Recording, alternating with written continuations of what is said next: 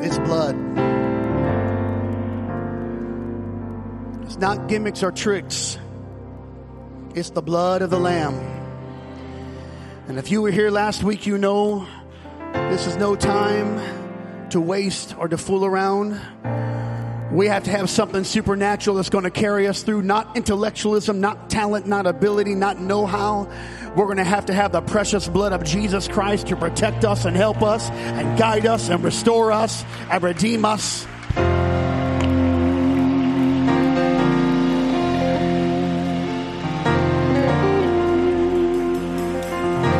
But you were not redeemed with corruptible things like silver and gold received from your vain tradition from your fathers, but you were redeemed with the precious blood of Christ. He was a lamb without blemish and without spot.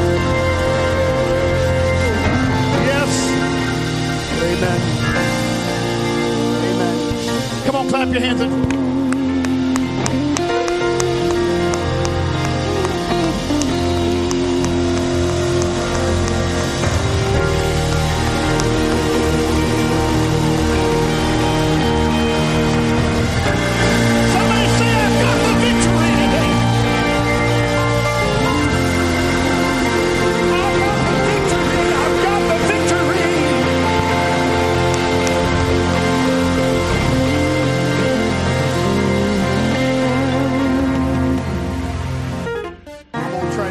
But we'll see.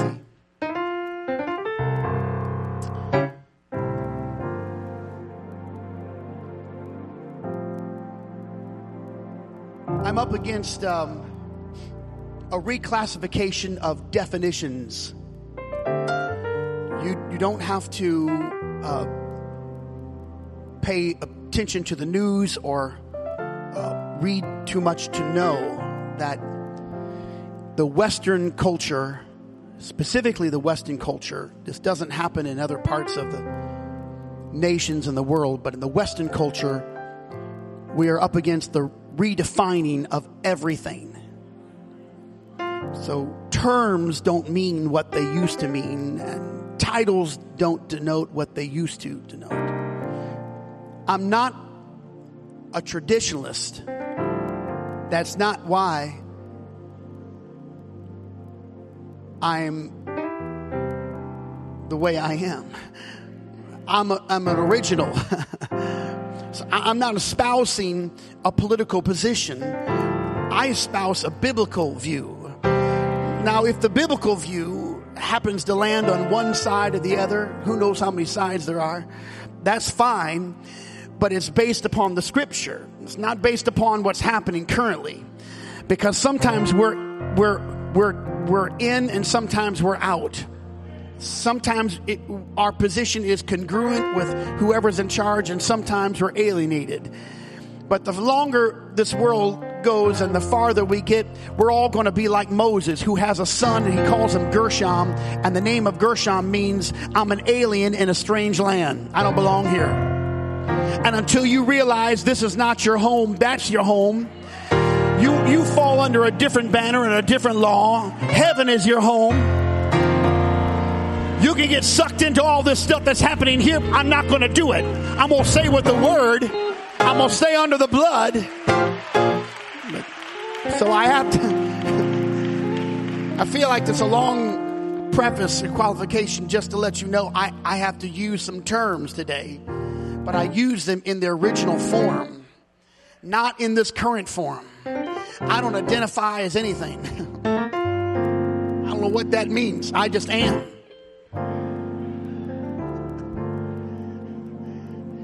In fact, I, I go a little further. I'm hid in Christ. Nevertheless, I live, yet not I, but Christ lives within me. And I live by the faith of the Son of God who loved me.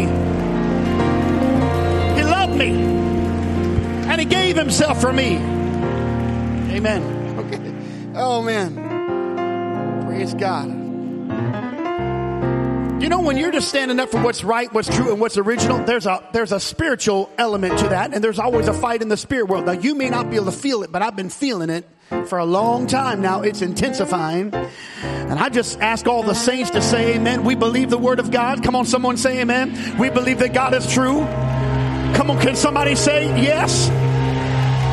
Let God be true and every man a liar? Somebody say yes. All right. Matthew chapter 12. So don't get off track here. Don't let your brain kind of malfunction. Stay with the word. And I'll use terms and you'll get it. If you if you have a if you have a pocket full of sarcasm, leave it in your pocket. If you got a little vial of criticism, just you can dump that out now. We're going we're to look at the word of God. Just so everyone knows there's only one heaven. The blood bought are going there. Oh, man. I'm going to start messing around here and we'll never get out of this place.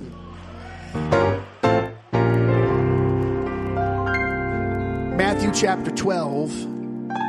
I want to read three verses. I'm I'm stepping into the the narrative here. I'll I'll come back to it. While he yet talked to the people, he meaning Jesus. Behold, his mother and his brethren. After Jesus was born, Mary and Joseph had many more children. She had sons, other sons, and daughters by way of Joseph. It's very likely from um, the writing of Josephus and historical accounts that Joseph was much older than Mary and he would have passed away. We're not finding him when Jesus was 30, we're not finding Joseph. Um, the scripture does not uh, give us a declarative of his death, but he's not in John 2 and 3. He's not at Cana at the wedding, and he's not here. Joseph is absent after the second year of, of the life of Jesus Christ. So we're not really sure uh, he only makes one more appearance, um, and that's in that's in the hustle and bustle of then trying to find Jesus. As in three days, he finally found him at the temple. Now Jesus was twelve, so he's absent from from birth, and then there's two, and then there's twelve, and then we don't know. But we do know that that Jesus had other brothers. They were half brothers, and some of them were followers of him. And we do know that his mother was there, not only here, but also at the cross. She was there in view of the cross of Calvary. How we, that was just one verse. We, we got to go on. You got to know this stuff. You just don't read the Bible. You have to know what is the context of it. So his mother and his brethren stood without, desiring to speak with him. Then one said unto him, Someone came and said to Jesus, Behold, thy mother and thy brethren stand without, desiring to speak with you. But Jesus said, He answered with a question, Who is my mother? Amen. Who are my brother? So I speak today. Who is my mother? Don't be concerned. I know who you are, and I know my little mama. I got that. Obviously, we're somewhere else. In the name of Jesus, we pray. In the name of Jesus, we pray. I want Brother McLeod to come and I want him just to pray over this congregation. And I want him to pray the prayer of faith over us. I want us to lift up our hearts, our hands, and our spirits in Jesus' name. Lord Jesus, right now, upon the authority of your word and by the power that is in your sovereign and holy name, I pray that you would speak a clear word. I pray that miracles, signs, and wonders would confirm the word of the Lord today. Everything that's not of you, that's influencing our minds and our hearts, that's influencing our homes and this church, we take authority right now in the name of Jesus Christ and we say it has to go. It has to go now upon the authority of your blood, authority of your name, the power we have through the Holy Ghost. We command it to go right now. We know this is a holiday, but this is a holy moment. And I pray your divine will would be done right now. I pray you would open the windows of heaven. I pray angels would ascend and descend. I pray there would be a divine unction upon our pastor. I pray, Lord, that there would be a supernatural witness in this moment to what you're speaking and what you're doing. In the name of the Lord Jesus Christ, we say, let it be done now. Would you shout unto the Lord with a voice of triumph?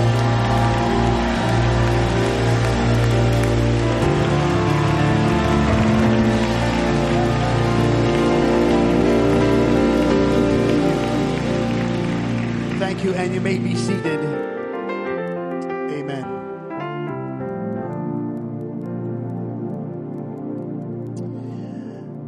The darkest time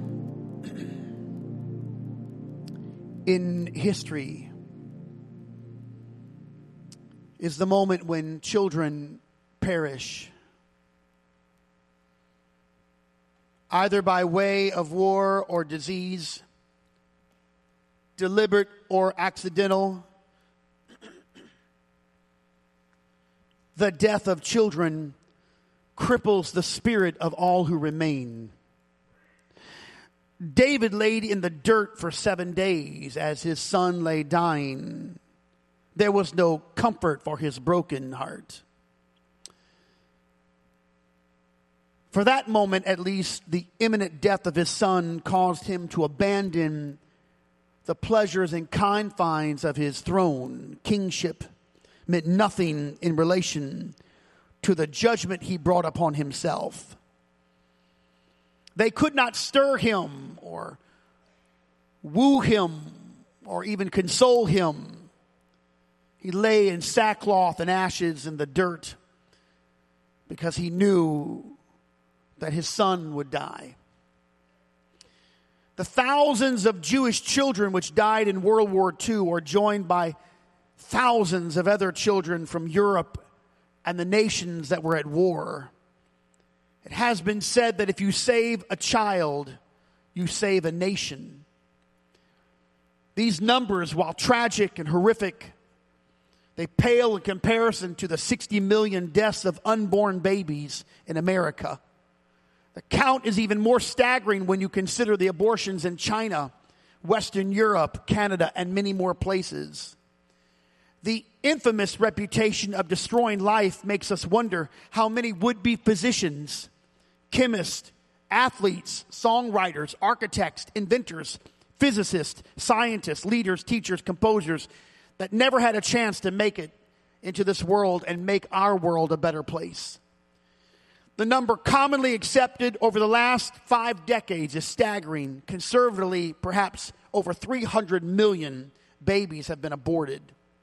The family suffers, the community, the town, city, everyone grieves. Even those far removed, disassociated by personal connection or distance, often feel the pain when one child is killed in an accident, some car accident, some shooting, some gunned down thing I describe this most real and devastating truth in hopes to arrest our attention to the reality of a time long spent.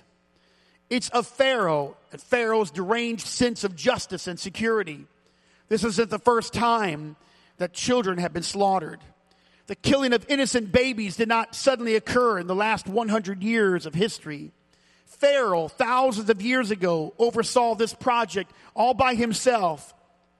At some point, this new king of Egypt looked out to the land and saw the growth of the Hebrew people. Their population rate was increasing at an alarming rate, frightened him. And not knowing the salvation brought to them by Joseph and thinking to secure his nation, Pharaoh ordered the execution of every son born to the house of a Hebrew family. Fear is a dominating force. Fearful leaders do irrational things to maintain themselves, even at the cost at the vulnerable. Pharaoh ordered the execution of the baby boys. It's in your Bible. Sons were to be slaughtered, they were to be killed and thrown into the Nile. Pharaoh did not want an army of men rising up to overthrow him, so he demanded their death at the water's edge. Jochebed was one of those Hebrew mamas. And when Moses was born, she hid him from the eyes and hands of the Egyptian soldiers passing by. But the Bible says that the span of about three months, she could no longer hide him. The cries of a three month old baby boy could not be kept silent. Her hand, gently covering his whimpering lips, proved insufficient. It was time for a new plan. I don't know what hope Jochebed had during those three months of the life of Moses. Surely the pros and cons of releasing him must have been a gut wrenching experience. Out of bulrushes and put him inside. Much like the ark of Noah, she secured it with pitch to keep the water from seeping and, and that little ark sinking down into the water. Here's your Bible.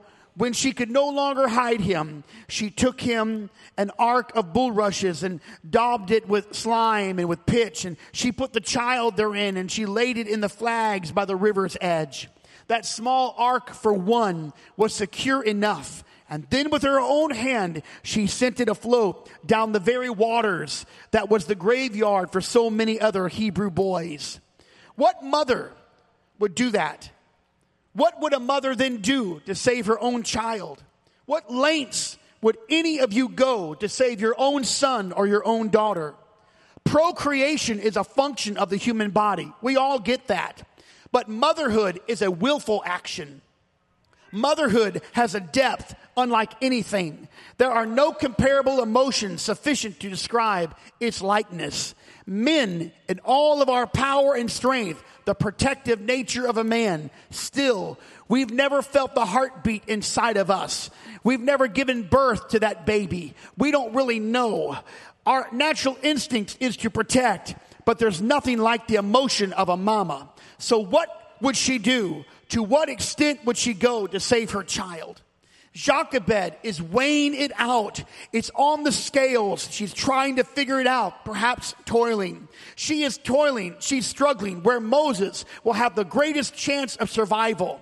It's not in her home. She figures it out. It's not in his little crib, in his bed, and certainly it's not in her arms. Think now. Think of the moment. The soldiers are coming. They are marching and death is approaching.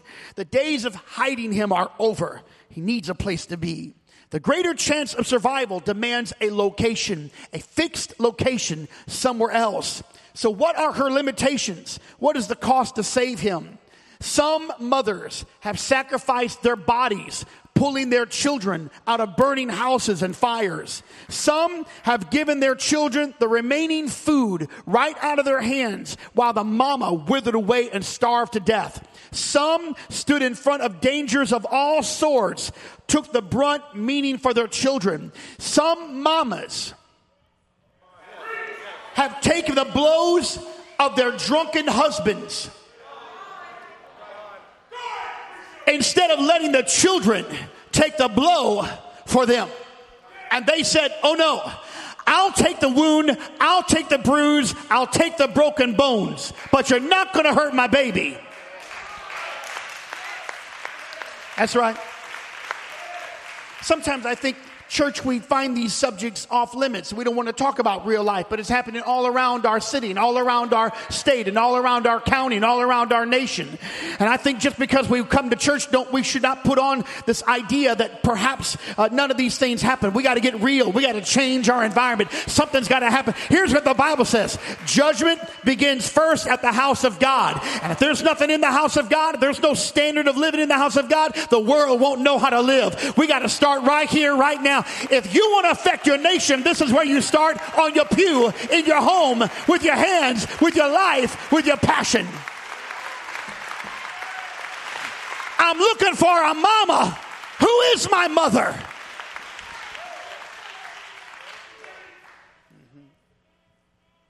I found that a real mother has the same qualities wherever they come from. They will do whatever is possible to save their children. They'll go to whatever lengths to save their babies. They'll do anything to try to find their children if they're lost. They'll give up all their pride if it means that they've got to find their children. They'll lose themselves. They don't care what you think because they're trying to save their children. You let one of those babies run out to the middle of the street and they will, they will kick off their heels. They won't care what they're wearing. They'll run to save them and grab them up. I saw a mother grab her child the, the tram was going by and that child darted out and almost got caught in the doors and she lunged. She gave up her purse and her drink spilled on the floor. It didn't matter because something is more important than the drink and the purse and the things. And until we figure out all these things mean nothing, you gotta save the baby. If you lose the baby, you got nothing. Oh, oh man. Solomon was brought a dilemma. He once had to identify a real mother. The Bible says that two women had babies about the same time, and in the night, one of the babies died. It was a tragic thing. The grieving mother lost her child. She finds her child lifeless and cold. But she sees just beyond her, there's another baby. It's a living baby, and that baby's mama was sleeping. So she replaced her deceased child with the living child. Now she's holding the living child. She switched them in the night, but the real mama got up and knew this is not my baby. It was such a dispute, no one could figure it out. What do you do now? Two women claiming one child. So it came all the way to the king's throne and to the king's courtyard, and he had to make a decision to determine which woman was the real mother. Perhaps from his own hidden sheath, he drew his sharpened sword. The light is dancing off the blade. And then with a proclamation to the two women that stand before him and the baby that lay at his feet, he proclaimed fairness. And he said, we'll just cut the baby in half. One half will go to you and one half will go to you. We will kill, kill that living child, but we'll divide it so that we can figure out who is the real mother. And that's when the real mama cried out, no! No! Don't do my baby any harm. Let her have him. Let her take him, but don't do the baby any harm. That is when the real mama was found because the real mother would rather live without her son than see harm come to him. She would rather give up and go without than to witness the destruction of that life, of the innocence of that life, even at her own loss, even at her own hurt. And I wish, wish it wasn't this way, but there are women who have babies that care very little for their children. Not all are real mothers. You can procreate, but that doesn't mean you're a mama. Because a real mother makes a sacrifice of herself without any expectation of reward. She guides, she directs, she does it even with rebuttal. She'll save at the own, at her own cost of comfort. She'll do a real mama. Who is my mother? She'll give out of herself. She'll cry and weep over them. She'll give them the food that, that could go somewhere else. She'll give up her blanket and her warmth. The real mother. The real mother looks beyond. She might not even have birthed them. She might have adopted them. She might have fostered them. But in her eyes, they are the love of her life and she will love them. It's a physical movement of Jesus found in Matthew 12. It's a little cloudy where he's going. He's found first in the grain fields. He has an encounter there and then on to the synagogue, but he, he leaves that place and many will follow him to some other nondescript location. It must have been a building or a house because verse 46 tells us that Mary and the brethren, his brothers are on the outside. It denotes that Jesus is teaching in some location. His mother and his brothers are waiting to speak to him. He is inside and they are outside while he yet talked to the people. Behold, his mother and his brethren stood without desiring to speak to him. Someone has come. Someone has come to send a word. There's no room to get to him. So oft was the case that Jesus would enter some place and people just packed and swarmed and stood on the outside trying to hear him.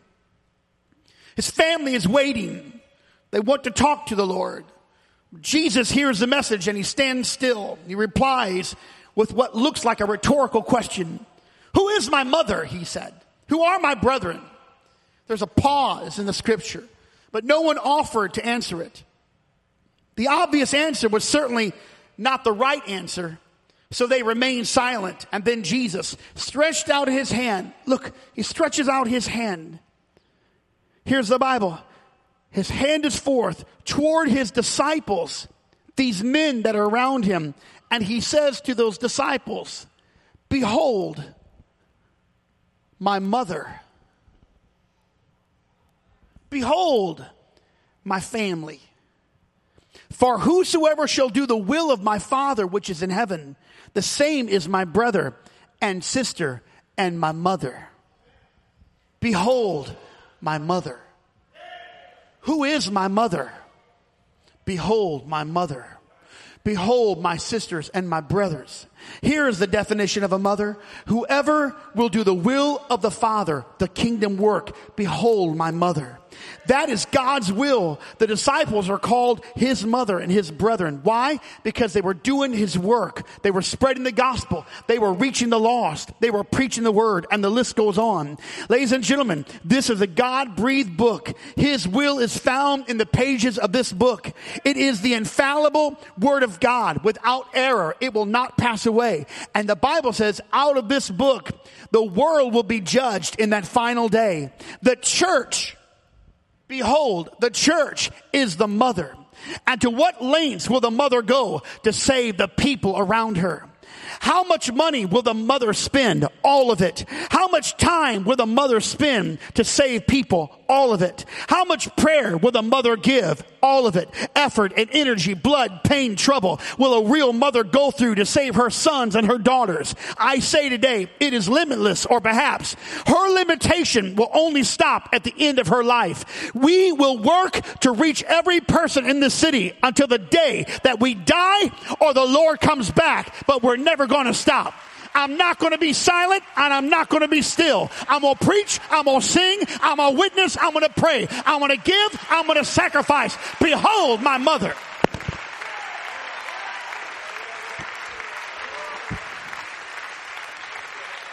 You don't look you don't look as pretty, Brother Morris, as Sister Tammy, but you are my mother, and you are my brother, and you are my sister. This is the family of God. Behold, my mother. You don't look like my, my, my wife, but you are my mother. You are the church. What will the church do?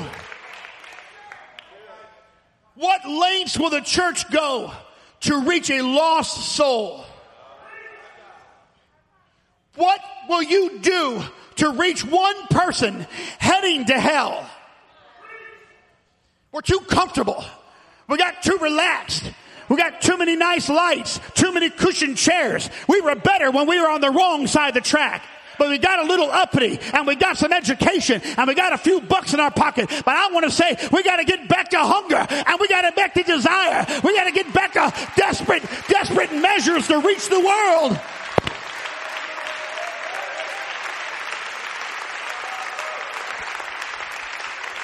Let, let, let, let me just share. Real mamas will fight for their kids. Sometimes they're even wrong. And they'll say, Oh, that couldn't have been my child. yes, it was. Uh, Diablo. you can, be, you know, if that, if that, that, baby says, oh, I didn't do that, mama, you just, oh, well, I, am I going to believe that videotape or am I going to leave my, my child?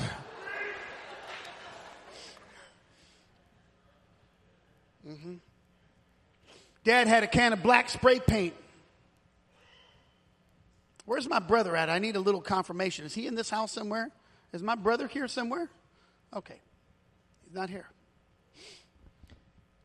Had a black can of black spray paint. And my J's for Jeff, Jeffrey, they did they I made this line and then the hook, but the hook went way far up. It's a signature. And I I don't really remember all this, just little bits of it. I spray painted my name on the white siding of our neighbor's house. Now, my mother said, Did you do that? No. it wasn't me. I mean, it's a very distinctive four year old, five year old signature.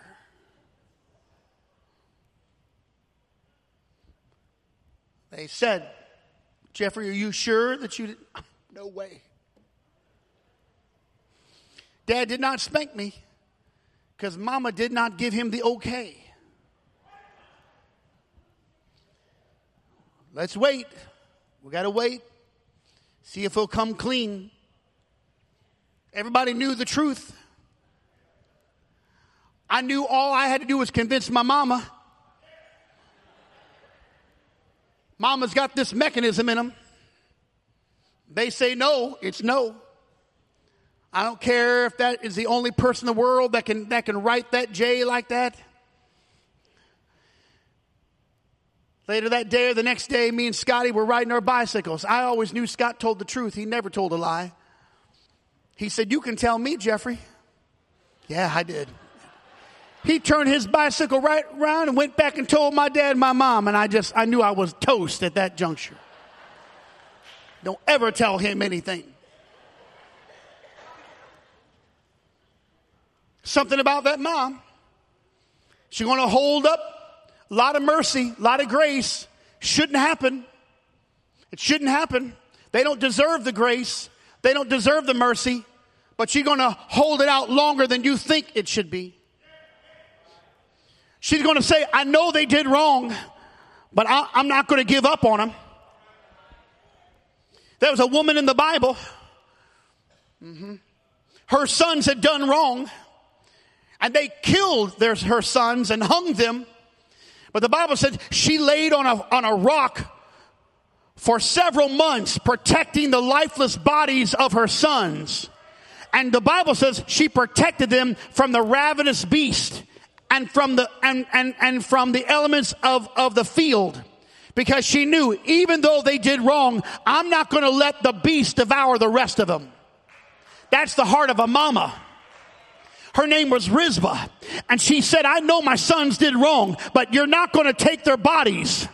You're not going to take them. Here's what Amos said. He woke up one morning. He had it. He saw on the tall tundra all the blood matted down and there was a lion. He was looking for the sheep. He was looking for that little lamb and he followed that bloodline until finally he sees the lion and he sees elements of the lamb and he reaches into the mouth of the lion and he pulls out two legs and a piece of an ear. Read in your Bible. Why would the shepherd do that? Here's why. Because he was not going to let the lion consume all of the sheep. He'll take whatever he can. He'll bring out whatever he can. That's the mother. The mother will fight for every last piece.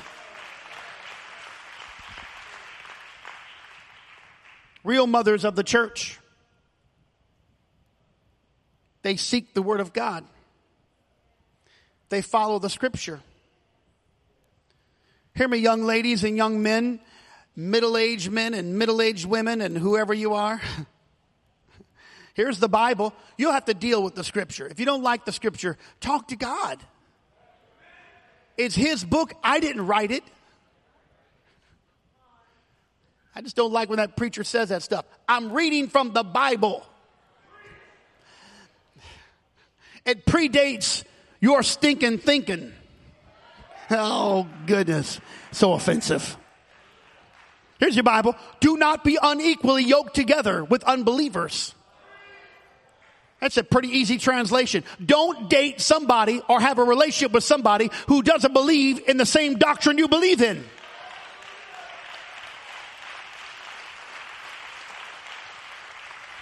You needed a mother? Here I am. I am your mother. This is your mother. I told you don't get sideways now. Because I'm battling definitions, but this is your mama. Here's your mother. Behold my mother. Anyone who's doing the work of God. Here's their mother. The worst thing you could ever do, young man, is to, is to date a girl who doesn't know the Lord and who's worldly and carnal. You're not going to save her because you didn't die for her. And the chances are you're going to be as dumb as your great grandfather Adam. And you're going to eat whatever she brings.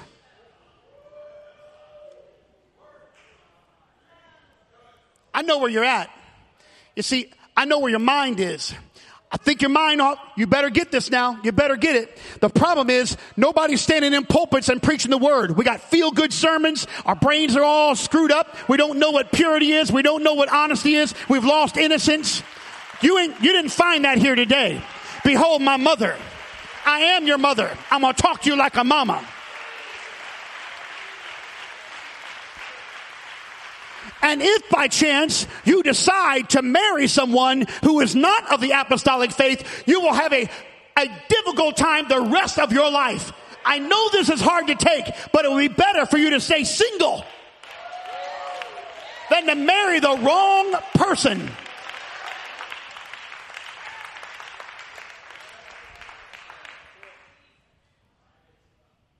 I brought this today because I knew what was coming. And I said, Lord, I'm gonna, I don't, I don't really know. This is just a token and an emblem, but I'm gonna put this red cord like Rahab did over her house. I'm just gonna put it right here in the pulpit so that I have to deal with all the nonsense of the people who are not pure in spirit, take things out of context, always thinking about the worst. I'm not going to sink to your lowest common denominator. That filth, nasty thing, our brains, to the pure, all things are pure but not to the carnal. All things are carnal. I thought this was Mother's Day. Yes, it is. Welcome to Mama's Day. This whole church is a mother. I am. Who behold, behold my mother. Here you go. I don't look like a mama, but I'm going to tell you, I am your mother. oh. Come on, son. I'll tell you what we're going to do. We're going to live a holy life unto the Lord. No, you're not going to go there. No, you're going to you're not going to watch that. What's wrong with our with with the mother of the church? What's wrong with the mother? The mother wants to pacify their children. Why? Cuz you're afraid of losing a relationship? You're about to lose them. You're about to lose them anyway, but you'll lose them to the worst thing. You ought to be toiling. I'm toiling today. Cuz I'm preaching to men here. Okay, daughter, come, daughter. Listen, son. We have an exclusive doctrine, an exclusive name. See, real mamas fight for the salvation of their children because they're more interested in their kids getting into heaven than their kids getting into college. They're more interested in their kids getting a good relationship and having a good relationship with God than their kids getting or having a good job. I've heard mamas and daddies brag about their sons and daughters having a good job, but they never said one thing about their walk with God. They want me to say, Whoa, I'm so proud of you. How much money you making? Great. And you're lost? And you're backslidden? And you're far from God? And you're steeped in pornography? And you're dating someone and having a sexual relationship with someone that's, that, that you're not married to, and I'm supposed to say, wow, that's so great. No, no, no. I'm the mama, and the mama's got to stand up and say, no, I got to pull you from a burning fire. There's a world out there, and you got to be saved.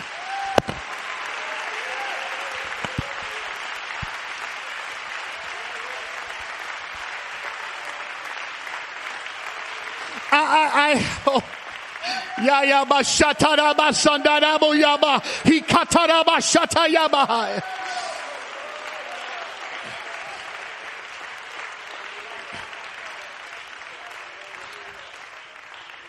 Real mamas are more into safeguarding than to exposing. But there's a generation of people who say, well, I don't want my kids to be shocked by the world. I'm already shocked and they ought to be shocked. We ought to be appalled.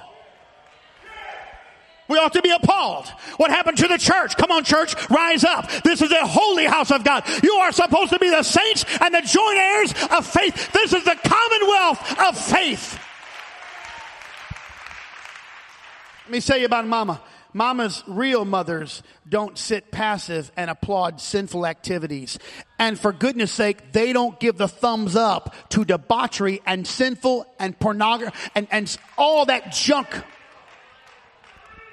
they don't sit quietly and watch the midnight hour approach while their sons and their daughters and the people, men, women, experiment with the world. No, they will forego. They will even risk being alienated to rem- and, rem- and then, then to remain in the shadows while the devil steals the purity of their children and the people and the innocence of their daughters and the bodies. They stand vocal against sin. They stand against sensuality. Here I am against sexuality, against debauchery, against profanity. When was profanity acceptable with the children of God? Have you not read the scripture? Avoid profanity, the Bible says. Avoid addictions and every form of worldliness. A real mother may not get her desired outcome, but she would rather risk the perils of the river than turn her children over to the slaughter. So I rise up to say, this is going to be a holy house of prayer. It's not a den of thieves. It's not a community country club. We're not coming to find out where we're going to eat afterwards. This is going to be a house of prayer and God is the king.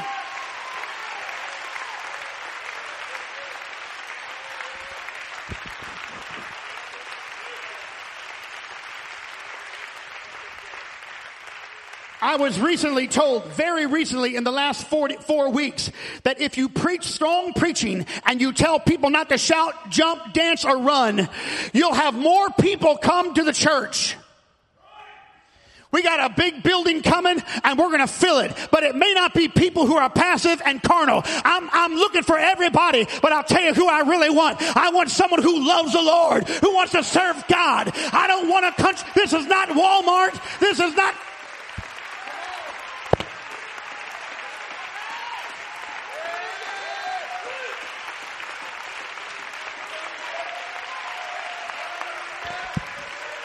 Hey, I got a hey, hey, I got a motivation speech for you. Here's the motivation. We've got to get to heaven. We've got to be saved. We've got to be healed. We've got to be blood bought.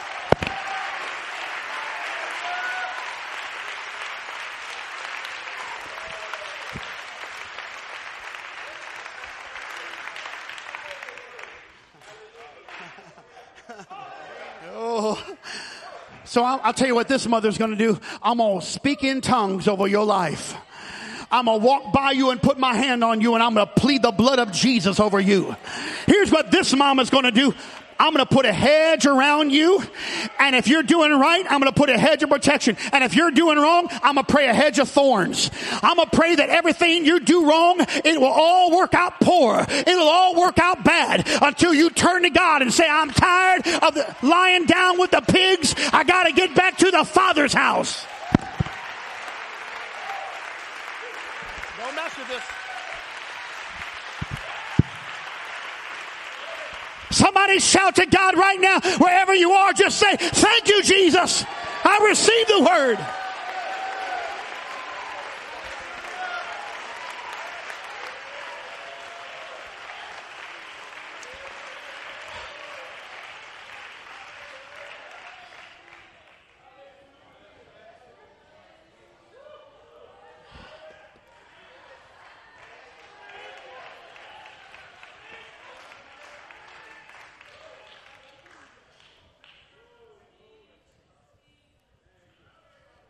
I don't want it to be old time preaching or traditional preaching.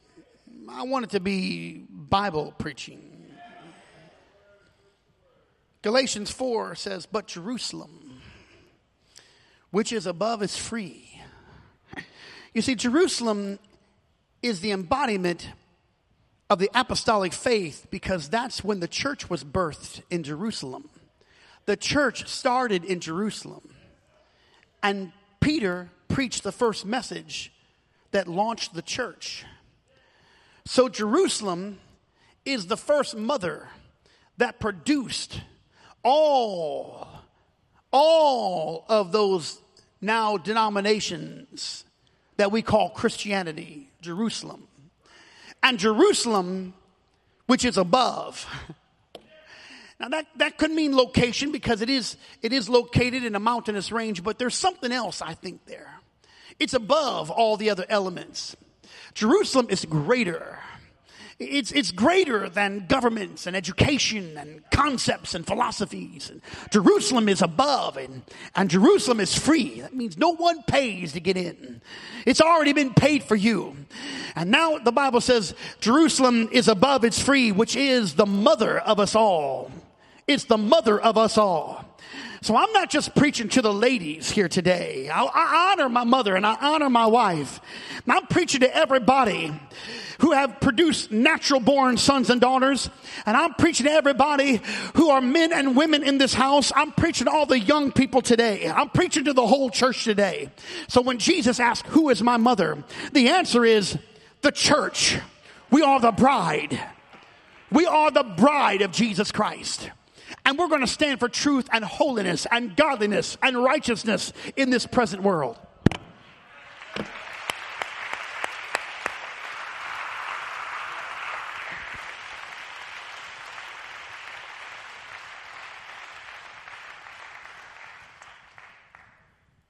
Some, I'm almost through. I'm not through, but just for the moment. Some sins are committed by action, and other sins are committed by omission. I knew what to say, I didn't say it. I knew what to do, I didn't do it. We knew what was right, but, but we withheld. We wanted to speak, but we were fearful as whether or not we'd be accepted. And I ask you, is it better to be rejected trying to save than to be accepted but seeing them lost? I want you to accept me. I really do. I, I, I it, it's nice even to know that someone likes me or enjoys something. But I'm, I'm going to go on, a, I'm going to risk this today. I'm going to risk you rejecting me, but I'm still going to preach you the truth. I'm going to risk you saying, I don't think I can find my place there. I'm going to risk that. Than to, than, than to just hold on to a, to a emotional relationship just to pacify because I know the enemy's coming. I'm going to risk that because I know that if you'll receive it and accept it, it will save your life. Here's what James said, verse 17 of James 4. Therefore to him that knoweth to do good and doeth it not. That's omission. That means that there are some things you ought to be saying, you ought to be standing up for truth. And if you don't say it, that's also a sin. You don't think it's a sin because you said I didn't do anything wrong. Yes, you did. What you did wrong was you didn't speak when you ought to have been speaking. You ought to say, hey, listen, we're not going to go. You don't have to be ugly. You don't have to be mean, but what you have to do is say, no, no, we don't, we don't talk like that. We don't live like that. We don't do that. We don't drink that. We don't go there. We don't, we don't treat people like that. You want to know how to have love? You just respect everybody and look at everybody with compassion and love and thank God that they're in front of you. But you've got to be able to open up your mouth and say, oh no. All right. I'm there. I'm not going to lose the children. I'm not going to lose the church. I'm not going to lose the saints. I'm not going to lose you. And if I do, it won't be because I didn't tell you the truth. I'm going to tell you the truth. Come out from among them and be ye separate, saith the Lord. Come on, don't live like the world. The world is bankrupt. They need what we have. They want what we have. This world don't even know how to act. They don't even know how to act. We're, we're getting separated every which way, but in the church, the mother of us all. Uh, I just want you to, with your spirit, I just want you to open up your heart and your mouth and just receive right now the Word of God. And I'm praying for all the people here today that are part of this bride. I want to encourage you.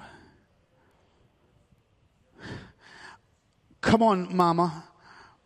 Come on, mother. Come on, collective body of Jesus Christ.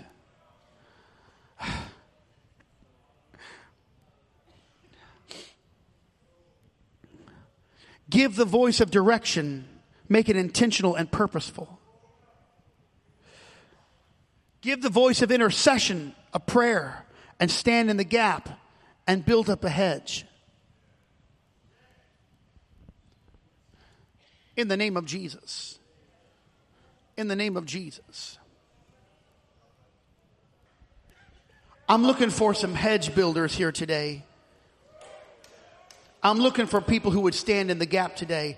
And I'm not just looking for ladies or men or young people or our seniors. I'm looking for anyone who would build up the hedge and stand in the gap and who would raise the banner of this powerful apostolic faith. It's changing the world. Amen. It's changing the world. And so I'm asking all the congregation to stand. But if, but if you will, if you will this week, if you will this very week, if you'll concentrate on a prayer for the saints of God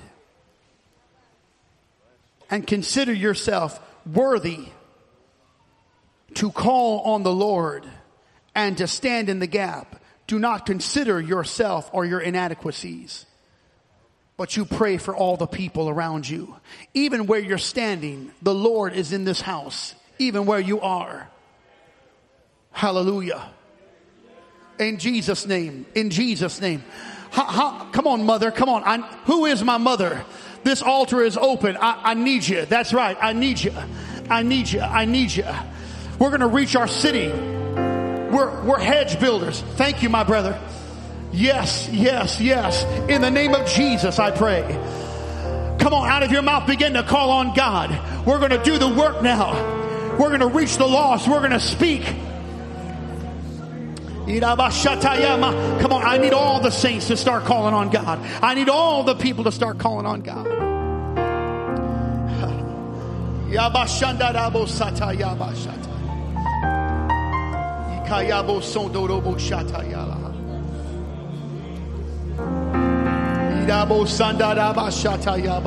Thank you. Thank you. Thank you. We're going to lay hands on the sick and they're going to recover. Right here today, we're going to lay hands on the sick and they are going to recover. That's the word of God. They will recover. They're going to be saved. They're going to be helped.